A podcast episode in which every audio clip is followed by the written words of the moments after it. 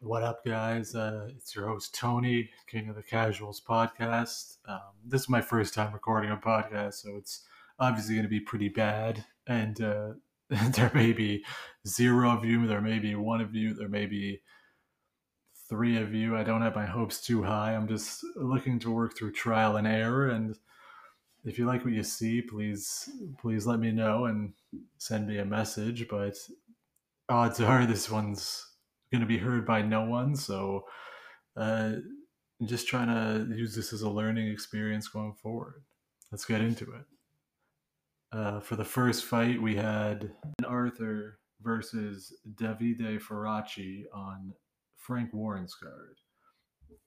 Know, my thoughts on this this fight was designed for Lyndon Arthur to look good. You know, he's coming off a big win against Anthony Yarde. Um, he's ranked number number one on the WBO ranking. So I think Frank was giving him a chance to to really come out and show what he's made of here. And uh, I was I was not impressed.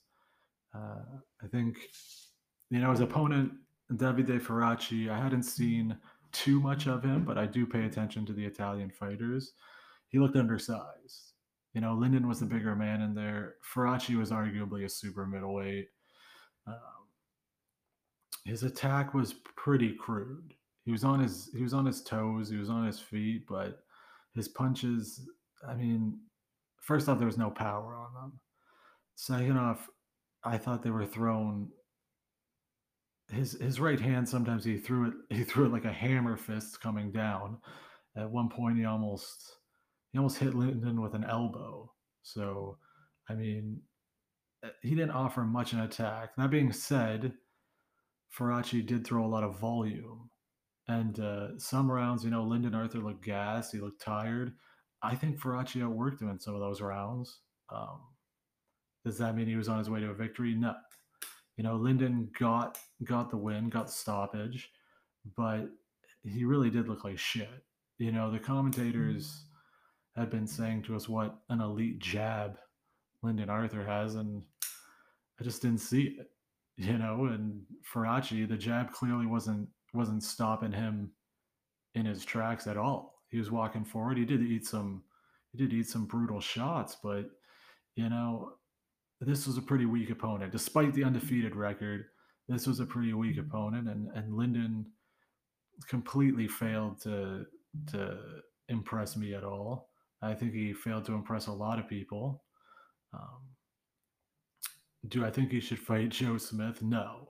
I mean, Joe Smith, we know, wants to be in a unification fight with Beterbiev anyway. But at this point, I think I think Joe Smith would just eat him alive. What's next for him? Lyndon Arthur, I mean. Um, I can't say. You know, can we step him up to the world level? I don't think Frank wants to do that. I really don't. But you know, it seems Frank Warren wants to put him in a rematch with Anthony Yarde. Anthony Yarde's opponent dropped out of the fight. I don't know if it was last minute or or before, but I think Frank feels as though Anthony Yarde maybe has a higher ceiling on his career, and I feel like he wants to give him a chance to get that one back. If I were Lyndon Arthur, I wouldn't take that rematch. I feel like he should move on and try and build himself up slow, but if he if he turns in performances like Saturday, it's I mean, I don't think he's going to go much further than the English domestic level, if that's me. So, on to the next fight. All right, moving on. We had the DAZN card. It was a Golden Boy card. Um, the first fight on that card was William Zepeda versus Hector Tanajara. Um, Tanajara was trained by Robert Garcia, and uh, you know I think some people had had hopes for Tanajara. He came out, he had a good first round. He was moving around, he was using his jab. Uh, William Zepeda, we saw he had a long lead step, a lot of pressure, and he was sticking his lead foot out quite a bit. Tanajara tripped over it a couple times circling out. Um, but you know, after that first round, Zepeda's pressure really really took over. He was walking forward. Uh, he was he was taking it inside. By the third round, Tanajara he seemed out of his depth. He was trying to trade inside, and you could hear in the corner uh, Robert Garcia just begging him to start throwing his jab and circling. That did not happen. Zepeda was hitting big combos. He was shoe shining. It, it, it really got bad in there. And uh, between rounds, Garcia ends up stopping the fight. William Zepeda wins. I'm excited to see more of this guy. I'm excited mm-hmm. to see more Zepeda. And uh, who they match him up against, tough to say. But Golden Boy, they have a good fighter there. And I'm looking forward to seeing more. All right, the next fight, the one I was looking most forward to the weekend was Javier Fortuna versus Jojo Diaz. Fortuna was supposed to fight Ryan Garcia before Garcia dropped out with the mental health issues I'm sure you've all heard about. And uh, Jojo Diaz is moving up to lightweight after losing his IBF super featherweight title on the scales. His last fight was against Rakhimov and uh, he didn't look good. You know, that fight ended at a draw. And Jojo Diaz, to his credit, jumps jumps up and weight to lightweight, and he comes in prepared, looking like a warrior. You know, he, he clearly took this fight more seriously. He was in shape. Uh, obviously, didn't have problems with the cut. Um, his hair was black. He had a mustache. He looked like a completely different guy uh, more serious. Uh, against Rakhimov, he came out with, I think it was red or pink hair, if I remember right. He does change his look through fights, but he just looked serious. He looked focused. You know, he's got a new baby, and uh, you could tell he was looking looking to do some something big in this fight. And to his credit, he did not need to take a fight this hard in his jump up to lightweight. He really put himself out on a limb, and I hope in the future more boxers start doing that. Okay. So into the fight we go. Okay, this fight at the beginning, you know, I thought Fortuna looked rangy, looked good. He was bouncing around, he was in his rhythm, and to be honest, after that first round, I thought, I thought in my mind Fortuna was gonna was gonna have this one in the bag. You know, I didn't think Diaz had enough reach or range or good enough footwork to to make Fortuna pay. Really, he did not have the power on his shots. I thought, but Diaz proved me wrong. He proved me wrong. Um, one point here was the uh, the kind of story of the fight seemed to be that uh, Diaz was frustrated with Fortuna's gamesmanship in there uh, Sergio Mora on his own commentary specifically really he kept hitting home how frustrated Jojo Diaz was getting by by the dirty dirty Javier Fortuna in there. And uh, it did seem like he was, you know, he shook his head a couple times, but I think I think he dealt with it pretty well. Did ended up getting warned by the ref to stop hitting at the back of the head, Jojo says he's turning he's turning his head. Did end up taking a point from Jojo on that, but you know, I think he I think he dealt with it pretty good.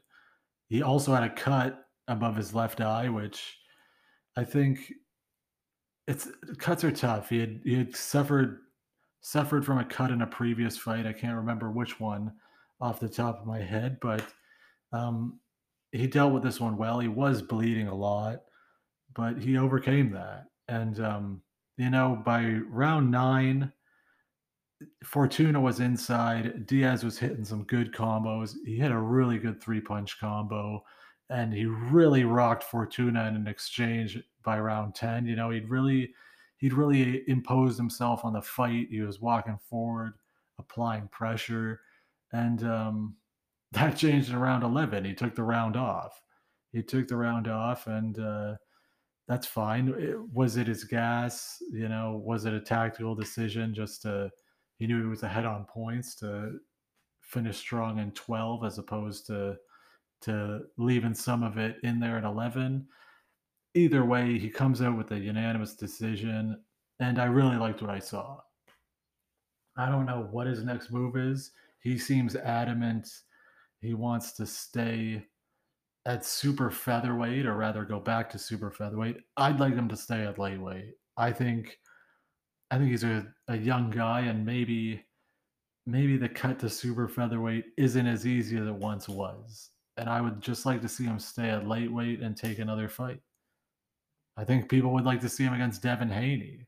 You know, I think a lot of people would like to see that fight, and he should he should stay up. Maybe have a couple more fights at lightweight before he decides decides to go back down. They don't necessarily have to be as difficult as Fortuna, but I think he could. I think he could fight the best in that division. Is his is his frame made for that division? Maybe not, but you know, I'd like to see more of him at that division. So that's my that's my opinion on that. The main event of that DAZN card was Gilberto Zurdo Ramirez versus Sullivan Barrera. Um, Sullivan Barrera, 39 years old. He had been very inactive. I think it was two years since his last fight. People like to chirp, to harp on Ramirez for, you know, some weak opposition. He did fight Vlasov in 2015. I remember his fight against Arthur Abraham, fought Hart. I mean, have his fights been pretty weak opposition as of late? Yeah, they have. But this this was a step up. This is his first fight with Golden Boy, and you know Barrera's a name. Barrera beat Smith Jr. Um, also fought Hart, and uh, he's a good opponent, or at least he was in his prime. He's got an impressive resume, and um, you know Barrera's often dropped early, so I was wondering, I was wondering whether we could see an early, an early KO. Uh, the opening round was pretty, it was pretty cagey, but Ramirez looked good. He's got great technique, great body shots. He can mix it up, outside, inside. You know, he was really throwing that uppercut, and uh, he looked good. Barrera moved forward, threw a few punches, but at the end of the day, the body shots were just too much. I think he dropped three times, delayed delayed knees he took to the body shots, and eventually it was just it was just too much for him. Uh, he didn't recover, and he he went down big with a body shot again. So uh, early stoppage for Ramirez, and he won this fight pretty convincingly. I think that fight this first Golden Boy fight against Barrera did more for him than all of his fights at top rank. You know, this is really his coming out party. Who do we see him against next? I'd love to see him just get in there with the elites of the division, to be honest with you. This guy's been undefeated for a long time, obviously, and we've known about him for a long time. For me, the first fight I saw of his was against Arthur Abraham. And uh, he looked great in that fight. That was a long time ago, and he's still really yet to to make the elite step. So I'd like to see him go up against Bivol. I'd like to see him go up against Beterbiev or, or Joe Smith Jr. And you know, could he win those fights? I think he can. This guy's this guy's a great technical puncher. He could do it all. Sullivan Barrera, on the other hand, um, I'm not one to call for somebody's retirement. Uh, I think he might still have some left to give at 39. I'd like to see him just fight some easier opponents.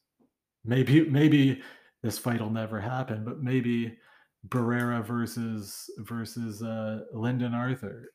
I think Barrera could still beat the shit out of Lyndon Arthur if I'm being honest with you.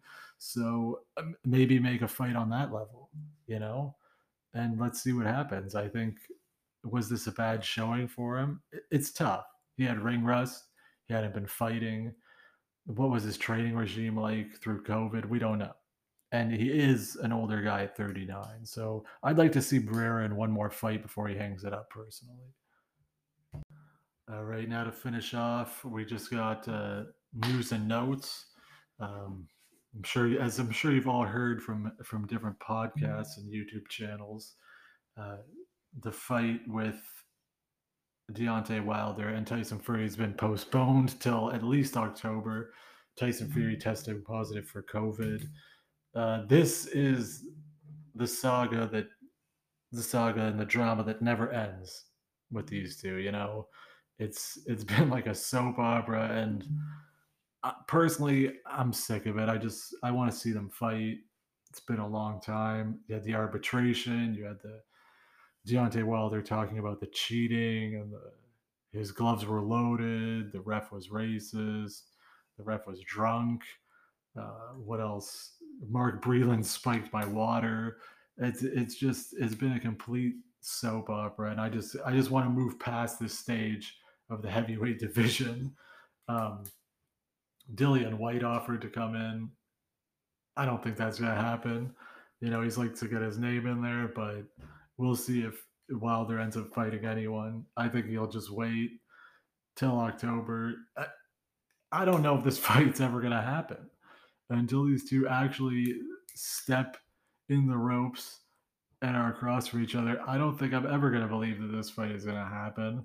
And I'd just like to see I, I mean, at this point, Usyk Joshua is is what I have my hopes set for in the heavyweight division because this third fight, I don't know. And to be honest with you, Wilder always has a chance with that right hand, but Tyson Fury won. I think he won the first one as well, which was a draw, and obviously we saw it happen in the second fight. Do I care to see this one again? Not really. Not really. So there was that. And uh, my mind's kind of drawing a blank here because I hadn't read the news, but apparently Joseph Parker was seen, despite his uh, positive COVID diagnosis, allegedly at uh, Poirier McGregor 3. I don't know the intricacies of what happened there, but that's another thing we'll we'll see play out, I'm sure. So um, that was the podcast for the week. Next week we're gonna be back on Monday, maybe maybe Friday this week to preview some fights. We'll see. I'm new to this, so I'm gonna try out some things, and uh, hopefully the next episodes are, are more bearable. Thanks, guys.